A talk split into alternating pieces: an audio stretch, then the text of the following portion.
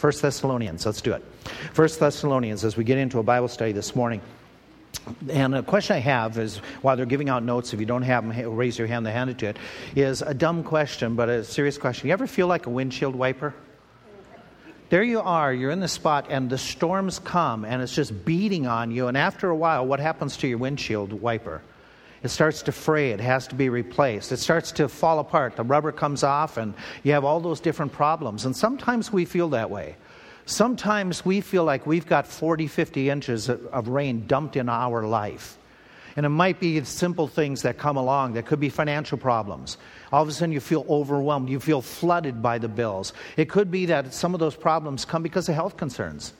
You're waiting for a report. Your child gets sick, and all of a sudden you're concerned. Wait a minute, the doctor said that we ran into the hospital with a broken arm of a child, and the doctor said that, hey, there's an irregular heartbeat. Now they need to do tests on this, on this child or this grandchild and you have that concern and it's overwhelming it's just got you in limbo or maybe you're, you're dealing with some relatives that are really hard to get along with they could be that they are some of these elderly relatives, that parents that you're trying to help out, but as they get older and they become a little bit more senile, they become more difficult. They're more juvenile, they're more demanding, and that just wears after a period of time.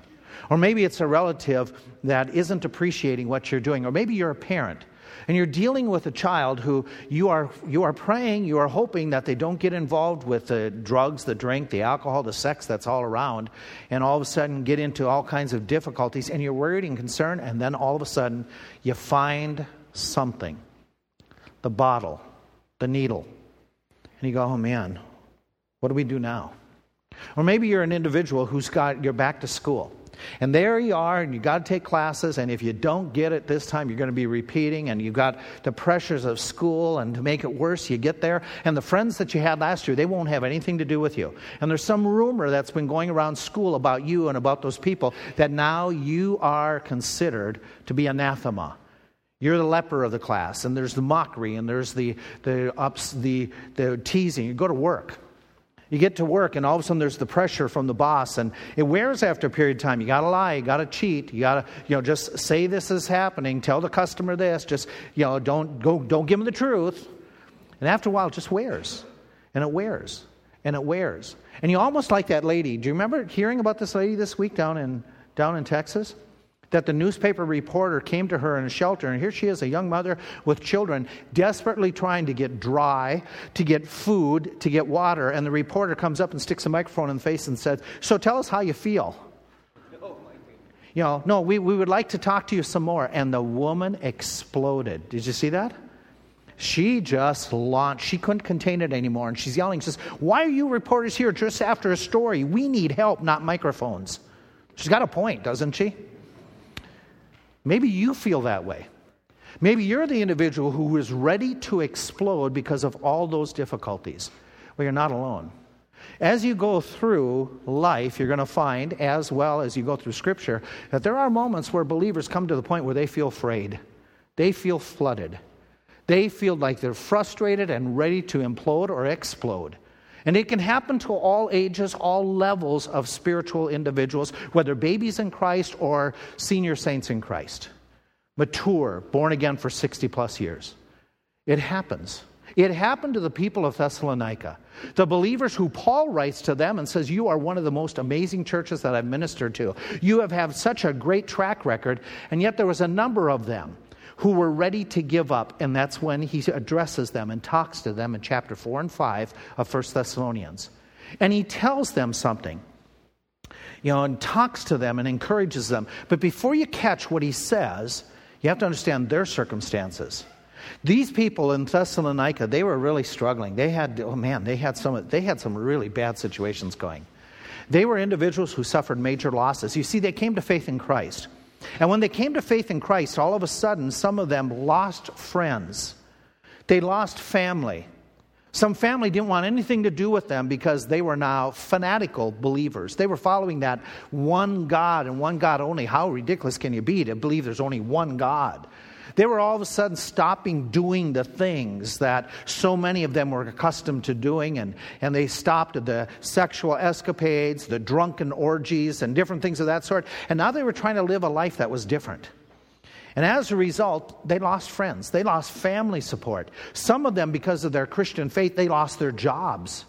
They were no longer allowed to be employed. And in a society where their jobs were limited, they were in desperate conditions. Some of them lost family members to prison, to being chained, to being persecuted. And as a result, some lost family members to death. They were living in a time period that was really, really a difficult time period. It was the rise of kings and emperors like Nero, who were opposed to the sect of Christianity, and they wanted to put it down by increasing the persecution, by making it illegal to gather like we are right now. So officers and soldiers would come in, gather us up if we were living in that time, take us to the, the prisons, the jails, and we would suffer beatings. One of the ways that oftentimes they could get people to deny their faith was take the children. Can you imagine a society where they take the children, dismember your children before your eyes so you give up your faith? They would take them out like the Neros and others, and they would, they would torture these people, put them in arenas, make them part of the theatrical games, put out into the midst of the arena a bunch of believers half bound or, or without weapons, and then loose the roaring lions upon them. Or dip them in oil, tie them to a post, and let them be the bonfire for the display. These people were living in some horrible times. Societies that were very oriented of this at this time, very oriented to self-satisfaction. Drunkenness, orgies were the, were the norm. Materialism and greed was overcoming the entire world at that time. Standards had fallen to the point that anything was going all kinds of, of, of different types of sexual perverseness and, and all types of entertainment. And it was, it was a horrible society given to just self indulgence. Does it sound familiar? Does it ring a bell? That some of these same things are happening today. Now, God, in response to those Thessalonians, talks to them and he gives them these words comfort one another. In fact, twice in this text. You read it at the end of chapter 4, where he writes in verse 18, Wherefore comfort one another with these words. You read it again in chapter 5, if you jump down a little bit to verse 11. Wherefore comfort yourselves together. The wherefore ties the comforting to the previous paragraph. With what you have just learned, now comfort one another. Now encourage one another. Here's the bottom line the same pressures they faced are some of the same pressures we face today. We have the same enemy they did, the spiritual enemy who is using the same tools, the same devices as he did back then. And so, with that in mind, the same command applies to us today. We need to comfort one another. We need to come beside one another and give words of hope and help and encouragement when individuals are facing those times, those floods in their life, those times when they feel like they are wiped out like the wiper. Now, the question I have is what do we say? What exactly is it that God has Paul record that says, Wherefore, with these words, comfort one another? What words? What do we say to the person who just gets the medical report of cancer? What do we say to the person who has just lost a loved one? Or several of you are on the anniversary of that loss during these last few weeks. What do we say to the individual who has just lost their job, lost their best friend? What do we say? What words do we comfort? There's a couple given in this text. There's a word of comfort that comes by reminding them of the promises that God has made, especially one promise that's in this particular text. And it's words that we need to talk a little bit more about than what we normally do. We need to keep in our own minds more than we normally do because it's our help, it's our hope that will carry us through all the hard times. Now, I want to look at that one promise in particular in chapter 4. But before I do that, I want to back up to a major promise that is critical for us to keep in mind. There's a promise out of the book of Romans that says this, that is probably the foundational promise for handling any trial and trouble that we face. It comes out of Romans chapter 8, verse 28 says, We know that all things work together for good to them that love God, to them who are called according to his purpose. This one verse is so critical. It is like getting the right lenses to see what's going on. Now, some of you have had this experience that I've had that you need glasses, and without glasses, you can't see clearly a whole lot. That used to be, I couldn't see you know, objects within five feet. And they would usually just say, okay, you've got maybe four fingers at five feet type thing. But then I got the eye surgery and it corrected it and I could see. But the problem is seeing things now close up. It is better. The problem is my arm's not long enough. Any of you have that problem? And then you get the bifocals, and then you're going like this all the time with the bifocals, trying to get it at the right angle. But once we get it at the right angle, we see clearly. You and I are the individuals as we go through life that it's very easy that our vision gets blurred. We don't see the trials correctly. We don't see the purposes correctly. And sometimes we need to get the bifocals, the glasses of God's Word put upon us so we can see and make sense of what's going on around us. And remember that all things work together for good.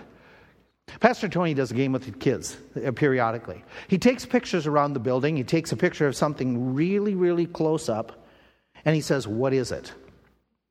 Okay? It, it goes like this, okay? It's something in this room. It's a close up picture of something in this room. Figure it out? It's air vents. Yeah, you back up, you see it a whole lot clearer. They need cleaning. Okay. what is it? Yeah, you got it. If you back up, it's really clear. It's the coat hook. Okay? What is it? Well, okay, make, let's make it really clear. Fire extinguisher. Isn't it amazing that sometimes when you get close, it doesn't make sense? God, I know it's a screw. Identify where it's at. Oh, you guys have walked by this a lot. It's in the foyer. Right there. Makes perfect sense what it is. Okay? You guys have, you guys have, a lot of you have touched this already today. Not the front doors. It's the hand sanitizer. It's that little mirror on the front. Boy, it makes perfect sense when you back up and see it. What is it?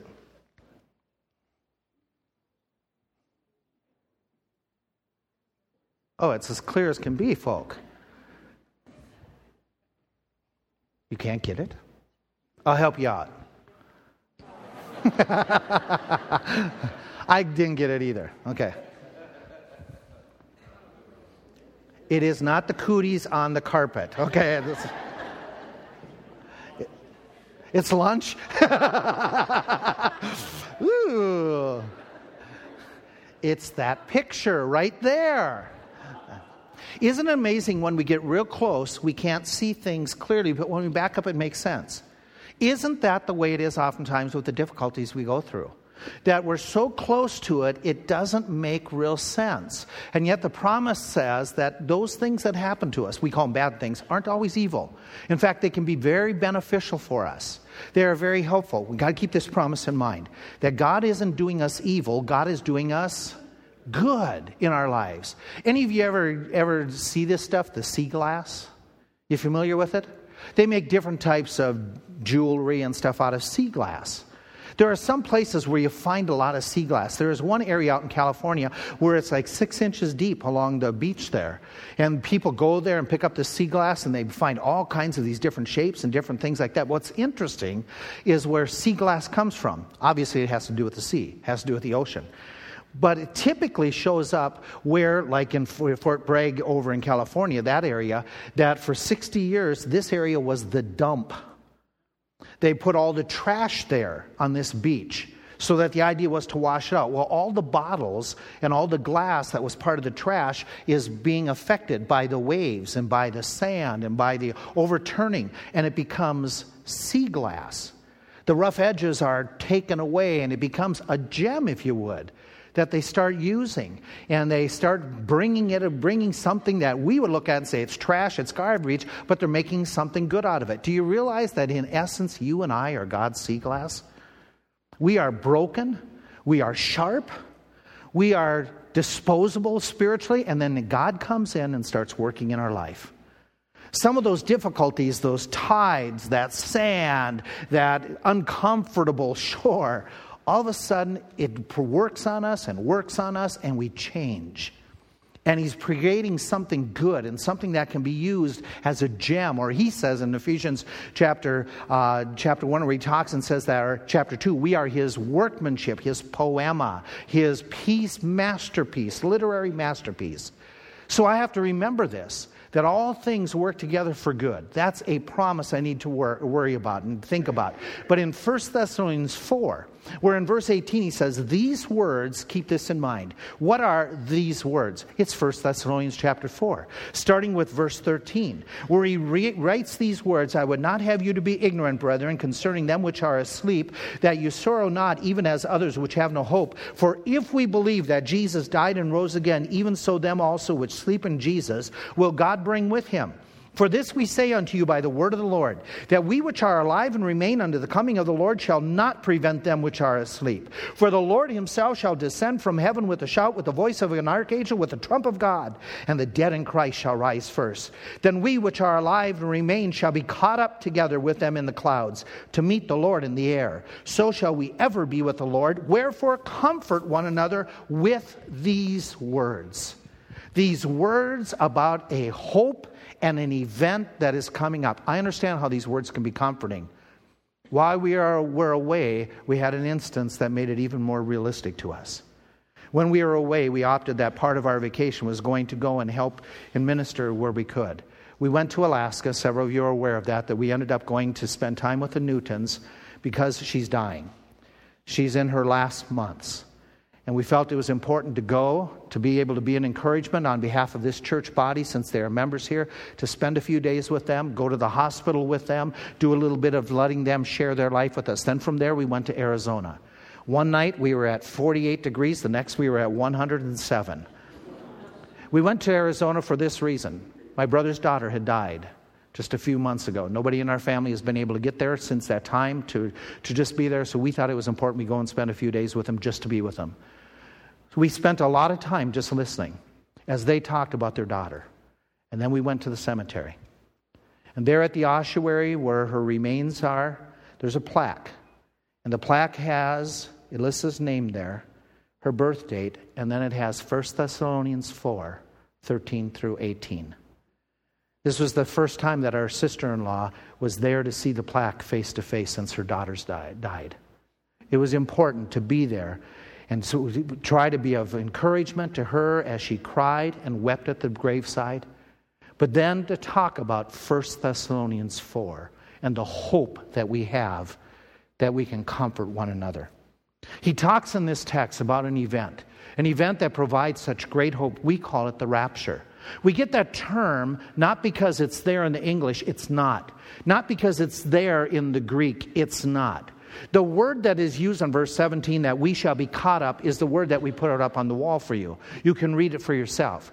The word comes from, is used many times in the New Testament to talk about being captured from danger, being taken away. The husband coming and taking his bride, the idea of claiming for yourself, the idea of seizing something that needs rescue, like Lot's family, and bringing them away, to move somebody suddenly, like Philip was caught away by the Spirit.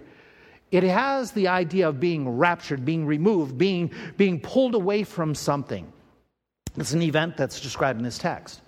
How that this event is unfolding, and it's a future event that is going to come, and as it unfolds, it'll unfold very quickly. Let me see if I can describe it this way. What I see from this text is that this is a real event an event where Jesus Christ is going to come from the clouds and he's going to capture away, take away, rapture, call to himself all those believers who have died and are in the graves. He's going to capture their bodies and take them to heaven physically. Then he's going to capture the rest of us who are alive and remain and take us to heaven to rescue us, to claim us as his own.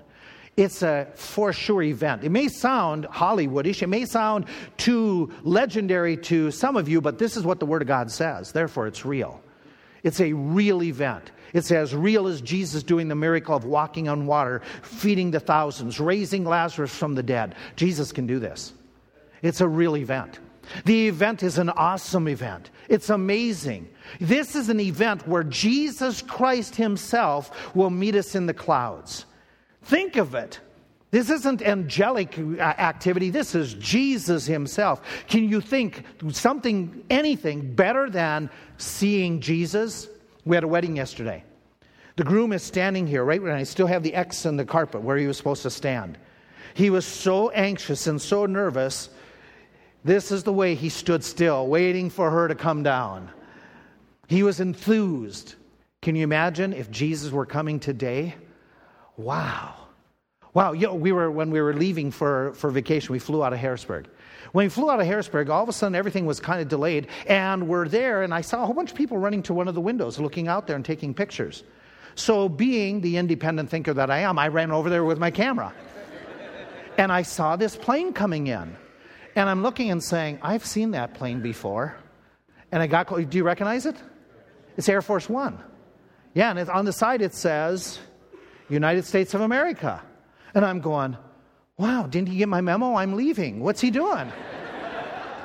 He's in Jersey. What's he doing in Harrisburg? He's supposed to be vacationing over in Jersey someplace. And all the plane comes down, and I mean, everybody's awed. The people who are working, supposed to be loading up the luggage, they're all stopping on the tarmac, and everybody's taking pictures. The plane comes down. What's he doing? He changed his mind. Oh, he got my memo. So all of a sudden, and we're watching the plane, and the plane is going around. So everybody went from this side of the terminal to this side of the terminal, taking pictures, and it came around, and it came back down, and it took off again. And it went around, and so there's this terminal of people. Why? It's Air Force One. I mean, most of us don't see Air Force One in Harrisburg. But we all know that, we understand that the system works that the pilots, when the president's at a spot, they have to rehearse. They have to practice, right? They, this is a regular routine. So this went on for probably the 45 minutes where we were waiting. They were down and taking off, you know, practicing doing the thing. But this was just the plane. This wasn't the person. And we were enamored. Can you imagine the person of Jesus coming? How we will, should be enamored. What a great event. Jesus himself, and comes with authority, not as a babe crying, but with this voice, the voice of the archangel, the trump, the sound. And to, can you imagine? Can you imagine? There at this event, Jesus is coming from heaven, and all of a sudden, the graves are opening. All those who have died and who are born again, they're being taken up. What an amazing event! This is phenomenal. It's an awesome event. He talks about it not only as being awesome, but a very sudden event. The sequence of events that go through as you read, they just give the impression that this is going to, boy, this is going to happen quickly. This is going to really move fast. In fact, 1 Corinthians 5 says, in a moment, in the twinkling of an eye or the tinkle of an eye, it's going to be really, really fast. Things are going to move. It's an event that is for every one of us. The dead in Christ, and then we who are alive and remain, not a single believer since the time of Pentecost will be forgotten. We forget our kids. We forget where we lay things down. We lose somebody in a crowd. We, we're trying to, you know, we're going through Hershey Park and we're trying to keep track of the kids. So they get somewhere and all of a sudden, okay, where, where they? Jesus won't lose or forget a single one of us who are born again. What an amazing situation. It's going to be a great reunion. Think about when this event happens, it says, Then we which are alive and remain will be caught up together with them. That is, with those who have died before us. Our friends our family who have perished, who have died over the last few years, as we think about the many who we knew, whether it be relatives by blood or relatives by spirit, we're going to be caught up together with them. There's going to be this reunion. There's going to be this refellowship. I haven't seen my parents for a couple of years. First thing we walked into the door of the house was a reunion, a time of saying hello, how are you, what are you giving hugs and saying we love you, we missed you type thing. And then after a few days, run out the door. Okay. But those, re- can you imagine the reunion you will have with friends that are with Christ? It's a great event in the fact that it's going to result with you and me going to heaven. I don't know about you, but I wouldn't mind leaving things here and going to heaven. I don't think it would be so bad to be taken out of the greatest country of the world and go to the greatest place in all eternity. I think it's a good exchange. That all of a sudden we're going to be individuals that we will be with the Lord, that we're going to see him face to face, hand in hand to meet the Lord Jesus Christ. It's an amazing event because it'll never end. We're never going to have to deal with death again. We're never going to have to deal with, with separation again. We are going to be with the Lord forever. We're going to be with the family members and friends and the loved ones and the saints forever and ever without end. No more goodbyes, no more farewells. What an amazing event. What an amazing time. What an amazing hope. then he says this He says it's going to happen before the worst time ever to happen on earth. We are not appointed to wrath, but we are going to be raptured before that event. Here, here's what I mean by this. There's an individual that they interviewed this week in Houston. I don't know if you saw this part of the interview. This man was saying, I finally got to my house and got a few, got it, I think he's got his pets that were in the attic or something like that. And he got them out and he said, they asked him, What does your neighborhood look like? And he used this term that caught my attention. Oh, excuse me, I wanted to get I'll get to it later in the picture. But he uses a term, he says it's an apocalyptic event. What does he mean by that? He means that that event that is, uh, that's happening in Houston is like the world is coming to an end. Well, what he's talking about when he says here in this passage that, that the Lord is coming back, he's talking about we are going to see an apocalyptic world where everything is so terrible, everything is so bad, everything is out of control. We don't face that. As bad as it is in Houston, the world's going to get worse, and we're not going to be there. We're not going to see that time. In fact, this event is an any moment event. It is one where Paul writes and says, We which are alive, he fully expected this. He fully expected he would be taken away as well as Silas and Timothy who were with him. It's an event where we know that by the fact that the loved one's spirits are with him, they will come with him and meet their bodies and be with the Lord, that they are with Jesus now. They are asleep in Christ. What a hopeful event. What a positive event that gives us all this different help, this different hope that he says, with these words, speaking about this coming event, you encourage one another. Let me, let me bring it together this way. We are to remind each other of God's promises. That's what this text is telling me. This text is telling me that we are to remind each other that what happens here on this earth, no matter how bad it is, it's temporary. We are to remind each other that whatever losses we have, including the biggest losses we could have, which would be a loss of a loved one, it is not permanent. It is only a temporary separation. We were up at Hershey several weeks ago. We were there with the grandkids, and we were trying to wrap up and get out. And as we were walking out of the park, all of a sudden, Preston remembered, oh no, I don't have my favorite sippy cup. They, they're a dime a dozen, a little bit more than that. But you got, eh, you know, besides the 300 he already has, this was his favorite. Now, your kids do this? They can have dozens of the same thing, but it has to be their favorite blanket or binky or shoes or toy. So it's like, well, we can't leave the park without, without my sip. How are we going to find a sippy cup in Hershey Park? Okay? You know, and if we find it, they're going to charge us for it. Okay?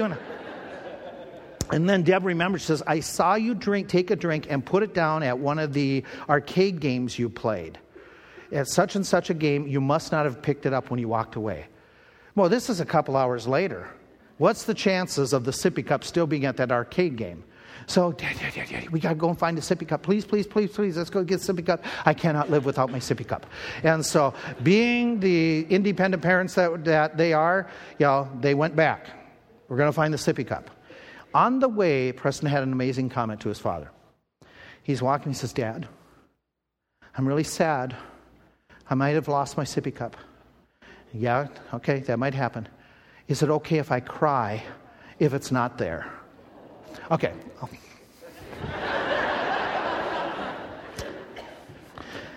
the answer was a good answer. The answer is it's okay to cry, but you need to maintain self control. You can't sin by having any loss of self control. And so, you know, do you ever feel that way?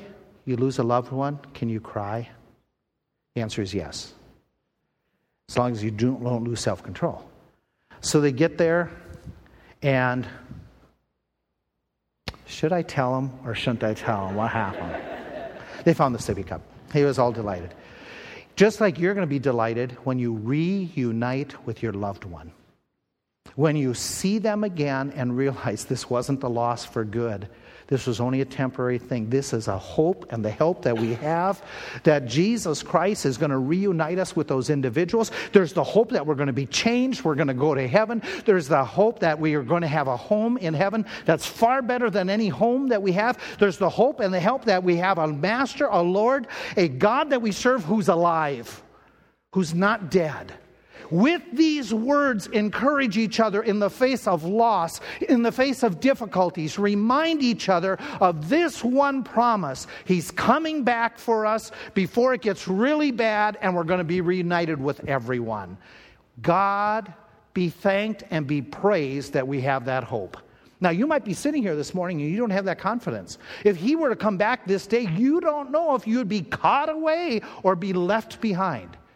The only way to know for sure is to ask Christ to be your Savior, to repent of your sins, ask Jesus to forgive you of them all, and to become your one and only Savior, and to rescue you in that time when He returns. You need to be, as Jesus said, born again. If you don't know how, in a few moments when we wrap this up, we're going to be singing a song. I'll have the staff members go over there, stand by that door. You can get up while we sing the song, go over there, and they will take you aside privately and show you from the Word of God how to know for sure what prayer to pray to be absolutely confident that when He comes back in the clouds, you will be taken away. And you say to yourself, Well, I'll wait until I see it happening. In a moment, in a twinkling of an eye, it'll happen, and we won't have an opportunity to second guess or get a second chance. It'll be done and over with. And you know what? Then there's going to be this sign that says, authorized personnel only. You can't get in. You need to ask Christ to be your Savior. Call upon Him. Now, could you get born again later on? Mm, chances are slim. Pressure's much greater. See, there's the promise of that hope, that precious promise. But there's something else in this text. He has a second comfort one another. It's down in chapter 5, it's down in verse 11. He says, Wherefore? Well, what came before verse 11? He says, Give another comfort. That second comfort that he says is talking about our present position. I pray you thought that was the rapture, didn't you? That flash. Some of you jumped. You were going, either one of two things I'm going, or, oh no, one of the two. The present position is in this text. In this text, let me show you real quickly in verses chapter 1 through 11. In this text, where he talks a little bit further, but of the times and of the seasons, brethren, you have no need that I write unto you. He goes on, he says, For you yourselves know perfectly that the day of the Lord is coming as a thief in the night. For when they shall say, Peace, safety, then will come sudden destruction upon them as travail upon a woman with child, and they cannot escape. But you, brethren, are not in darkness, that that day should overtake you as a thief. You are all the children of light, the children of the day. We are not of the, of the night, nor of the darkness. Therefore, let us not sleep as others do others. Let us watch, be sober, for they that sleep, sleep in the night. They that be drunken are drunken in the night. But let us who are of the day be sober, putting on the breastplate of faith and love, for an helmet, and, uh, for, the, for an helmet and the hope of salvation. For God has not appointed us to the wrath, but to obtain salvation by our Lord Jesus Christ. What's he talking about here? He's talking about that day of the Lord. Now, usually this day of the Lord is not in this reference, and the way he's using it here, he's using like the time period, not a 24 hour period. But the day of the Lord is referring to that future time, which frankly is right after the rapture, where evil will run amok where all of a sudden it'll be that apocalyptic thing that I told you about that fella describing what Harvey. He has no idea this is going to get much worse than what Harvey was. That future is coming. The worst time, Jesus says, that the human, human history has ever seen, it's going to come. But it's a period of time that we who are believers do not have to live in. Why is that? Two reasons in this text. One is because the hope we have in Christ, that we are going to be raptured before that, we are not appointed to wrath. And there's another reason that he talks about here. He says, because we are not just not appointed to wrath, but we are children of light. We are born again. We have a different position we have a different relationship with God. And then he talks about that relationship. That's what I want to refer to here, where he talks and says, You, brethren, are not in darkness, but you are all, that is, all who are born again, those at Thessalonica who are part of that church, you are all the children of light and you're of the day.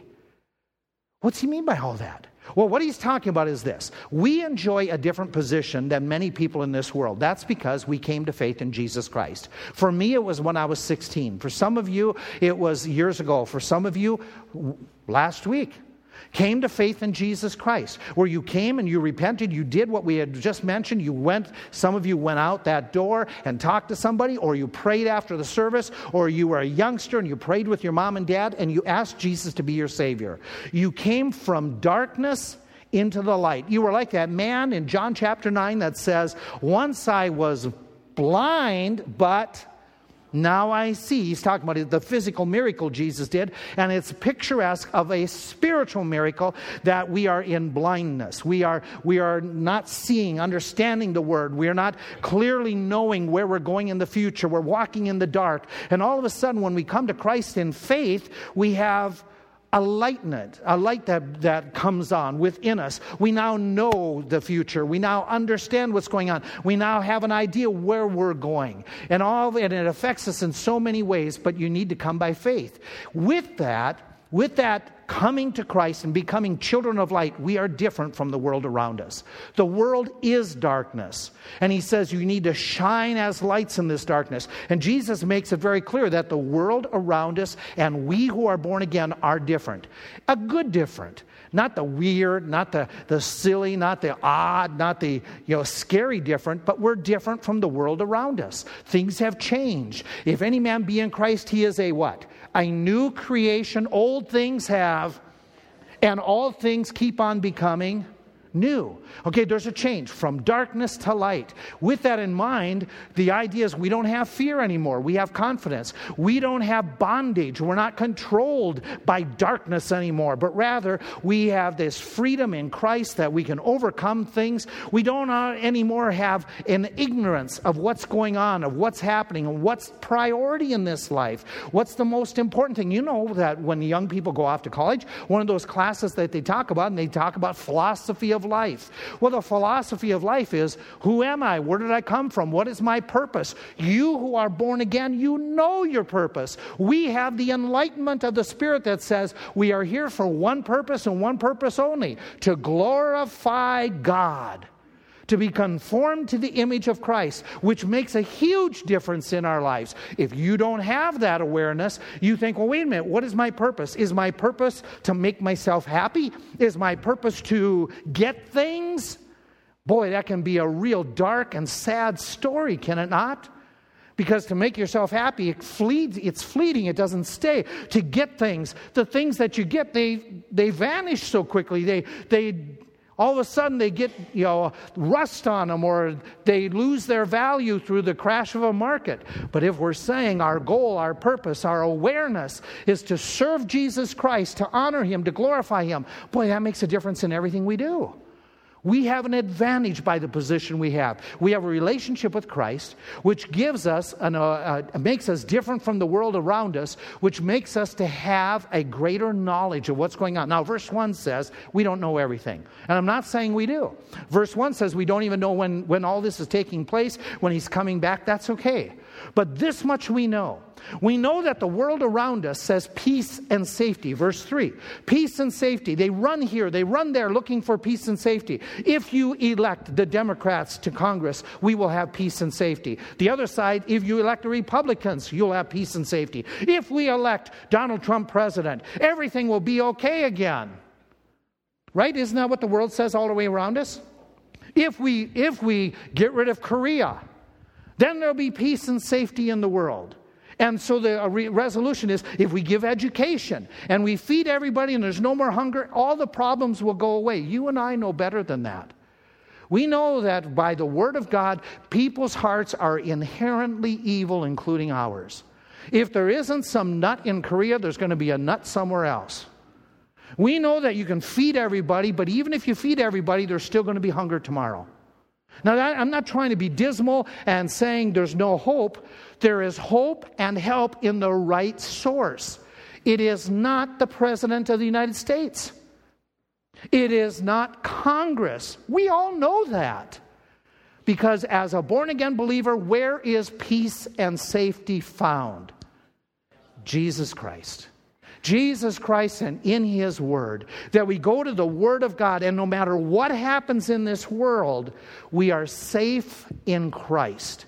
No matter what falls apart in this world, we have a hope and a help in Jesus Christ. Jesus Christ is the way, the truth, and the life. He is the answer.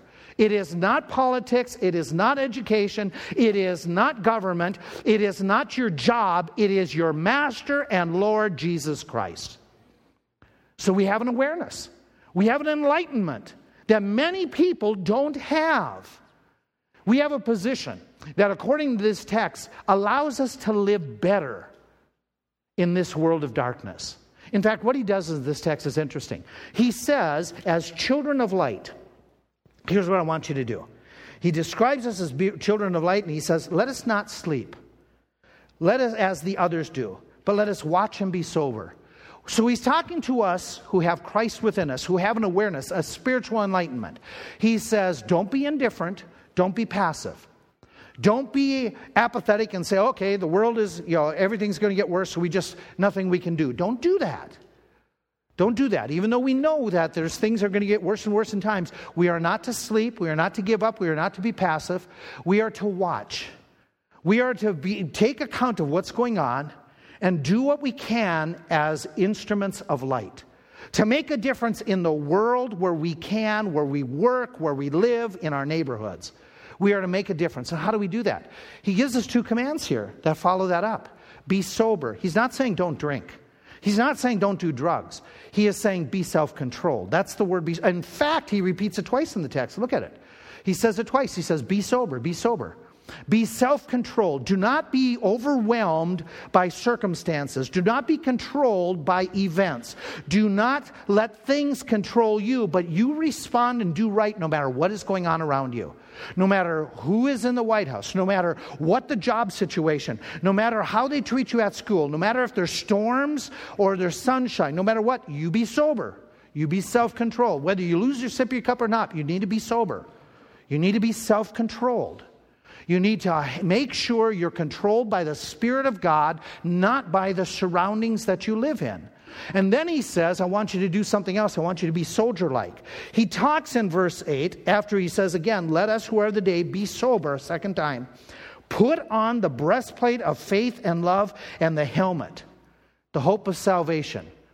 What he's talking about and referring is that same thing he wrote about in Ephesians chapter 6. He's referring to some of that, that armor of God. What he is implying here is really important that we're going to be under spiritual attack. You put on spiritual armor. These are defensive weapons. You need to resist the evil around you. You need to protect your heart. You need to protect your head. You want to, you don't want to become passive and then all of a sudden just go with the flow of the evil, be caught up in the tide of the evil and just give way and say, well, everybody else is doing it. No, you protect yourself. In fact, what you do is you protect your thinking. Do not be overwhelmed, do not be overcome by the philosophy of darkness that says, do whatever you want to do. And you hear it so much, you just say, oh, well, everybody else is doing their own thing. You don't want to be caught up with the, the dark thought that says, number one, it's all about me, protecting me, my rights. Don't want to do that and get caught up in that philosophy of just, oh, it's all about you. You don't want to get caught up in the philosophy that says, do unto others as they do unto you. You know, get even, get revenge. You don't want that philosophy. You don't want the philosophy that says you are your own boss. Your body is your own. You can do whatever you want because you are independent and you are your own God. You don't want to get caught up in that darkness. He says, protect your mind, protect your heart. And it's flooded that, that whole philosophy that I've just mentioned or illustrated. It is throughout our society, our TV, our entertainment, our school system. And you and I need to stop and say, no, no, no, no, no, that can't be right. I'm here to glorify God. I'm here to serve Him and serve others. I am not supposed to retaliate. I am supposed to show love and forgiveness when I get beaten down. I am not about seeing how much I can get, but more importantly, how much I can give. I'm supposed to be an individual who's making a difference for good, not for, for good of the community, not for me and myself. It's not about making a name for me, it's making a name for Jesus Christ. He says, don't get caught up in it. Defend yourself. Be careful that you protect your heart and your mind because you're children of light. As children of light, you got to be different. As children of light, you live this way, and I put you in a position you can do it. I've given you the armor. You can live different. You can make a difference in your school. You don't have to do the same stuff. You don't have to say the same stories. You don't have to get in doing something that is, that is vulgar and, and repulsive. You don't have to. You don't have to find fun in the drink and, and the drugs and the, and the wild parties. You don't need that. You're different. You're my children of light, he says. Live different. Live pure with enlightenment that says this is what life is not about, it's serving the Lord. Show a difference. Then he goes on and says, because of the position we have in Christ, not only are we different and made to be different, not only do we have more awareness, not only do we have the ability to live different, but he says we have the opportunity to get something in the future rewards for being light. Look what he does. In verse, let me see if I can catch and get back to the right passage here. He says at the end of verse 9, to obtain salvation by our Lord Jesus Christ. What in the world is he talking about? To obtain salvation, to win or to gain is literally the word. Does he mean that I need to live a certain way, I need to go to church, I need to, to live the Bible, I need to clean up speech, I need to you know, honor him so that I can earn my way to heaven? Well, that's totally contrary to the rest of Scripture. It can't be that. But if I look at the Bible and understand that, times when he talks about salvation, he is talking about different phases, different periods of my salvation experience. One is this I get born again. I become a child of God. There is one salvation aspect that's talking about I grow, I mature. We call it sanctification.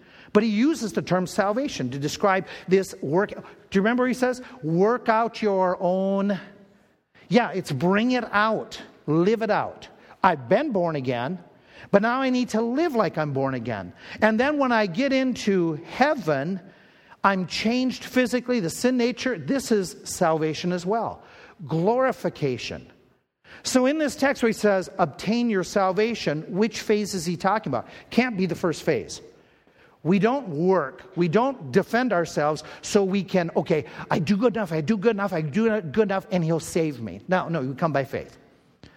But I need to do, I need to defend, I need to live out so that my life has changed, but ultimately I get the rewards that he would give me if I live right, that he wants to give me. In that sense, what he's talking about is this idea of continue to serve him, continue to grow in him, so that we would enjoy a fullness of hearing this. Well done, what? Thou good and faithful servant. As children of light, we have that opportunity. We have that hope of not only being in heaven, but we can be rewarded. We can be blessed. We can be commended. We can, we can be approved by our master if we live the life that He enables us to live, that He calls us to live, children of light, purity, holiness, awareness. And He says, Do this. As you see this time coming, you're not going to have to live in that time period. But look around you. Do you see the world getting worse and worse? Yes or no? Do you see more problems taking place? Do, you, do any of you say, oh my word, what the young people have to put up, we didn't have to put up with? It's a far different society, it's more dangerous. one of my grandchildren, this past week, we were with one of the grandkids, disobeyed mommy. Mommy says, You need to have a timeout. Mommy picked the child up and started head toward the bedroom. She picked the baby, the child was sitting next to me. When she picked the child up and had the child looked at me and says, Help, help, danger, danger, this is dangerous, help, help. I laughed so hard, I totally disrupted my daughter's discipline in that whole case. Isn't it true that the world really is in danger, danger, help, help? The world around us? It's getting worse and worse, and it's not funny. This danger is real. And so, you and I who have that truth, especially as we see closing in on what looks like that uh, time period, we need be sober. Don't become passive. Watch. Don't give up. Watch, Be sober, be soldier like. Live as children of light. You know, some of you do this. You go to Hershey Park, you go to the amusement park, you keep an eye on your clock. Your watch is saying, I told you that thing makes no difference. Wow. You look at the clock and you say, hey, it's almost time to get done here. Now, now that we've got a half hour left, we might as well do nothing. I don't think so. I think the majority of, especially our wiser young people, what will they try to do in that last half hour? Get as much as they can squeezed in. Or if you've been waiting all day to win one of those huge stuffed animals that you didn't want to haul with you all day, now's your moment. Well, Jesus is saying, hey, look around you. Children of light, look around you. People are saying peace and safety, you know better. As children of light, you know better. You need to obtain that reward. Take advantage of the moments you have left and serve. Serve, serve. And after he wraps that up, he says, Hey, listen, comfort one another with these words. Some are getting tired running the race, some are ready to quit. We need to speak with them and remind them of the position we have in Christ. That that position we have in Christ gives us a better awareness. This position we have in Christ means we don't have to put up with the, with the pain and the agony of this world. We can live different, we can do better. That this position in Christ is where real peace and safety is. It's found in Christ. And if we're faithful to Him and we don't quit, there's a reward. Position in Christ. But then also the promise. The promise that says to you and I, this world is not our home.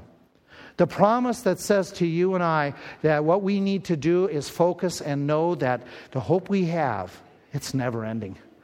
That you and I, no matter what happens in our world and how bad it gets, one day it's going to be set right. That this hope that we have, that if we are faithful to Christ, we're going to get rewarded, we're going to enjoy it, and no matter what happens in this life, no matter what difficulties, it's only a moment. And one day we're going to see Jesus Christ. And that day that we see Jesus Christ, when we encounter him, it's going to be a day that we're going to be able to say, you know what? It was worth it all. It was worth it all. There's a song that's written about this. It's not in your hymn books, but we'll put the words here, and for those of you who know it. We're going to sing this morning, and as we close and sing about seeing Christ, if you want to talk to somebody about knowing you're going to heaven, our fellow, our men and ladies, staff members are going right there. They'll take you aside and talk in private. But the rest of you, join me as we reflect, as we think, as we pause, talking about, thinking about Jesus coming again.